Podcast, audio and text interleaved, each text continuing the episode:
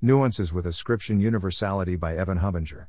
Welcome to the Nonlinear Library, where we use text to speech software to convert the best writing from the rationalist and EA communities into audio. This is Nuances with Ascription Universality, published by Evan Hubinger on the AI Alignment Forum. Part of this post is based on points made by Scott Garrabrant and Abram Demski at a recent AI safety workshop put on by Alex Zhu. Paul Christiano recently published a sequence of posts on a concept he calls ascription universality.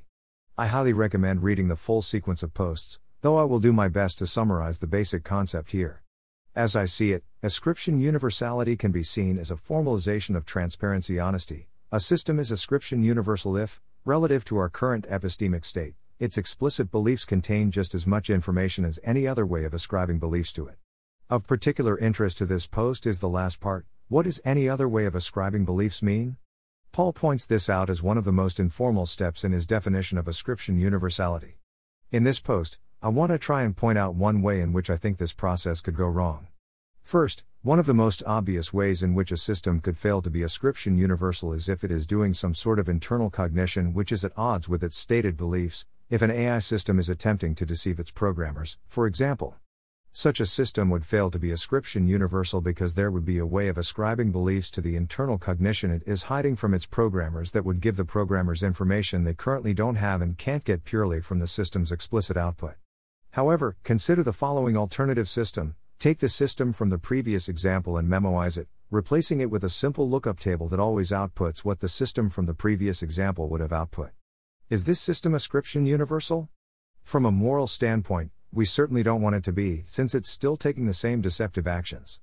But if your concept of ascribing beliefs only considers ways of looking at the system's internal cognition, you might think that this system is ascription universal and thus erroneously conclude that it is safe. Is this likely to ever be an actual problem for a real world AI system? I argue yes. Certainly, we don't expect our AI systems to be massive lookup tables.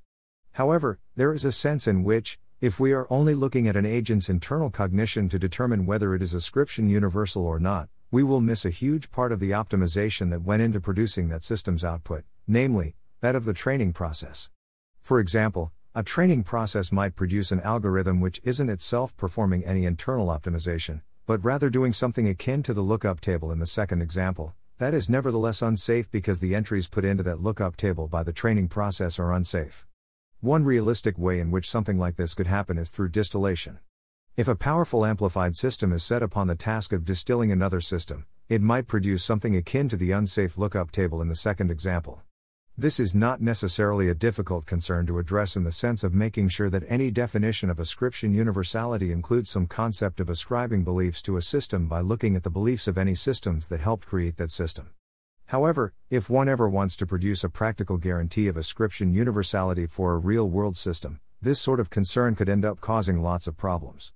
For example, even if machine learning transparency research progresses to a point where all the internals of an AI system can be made transparent, that might not be enough to guarantee ascription universality if the training process that produced the system can also be made similarly transparent. Thanks for listening. To help us out with the nonlinear library or to learn more, please visit nonlinear.org.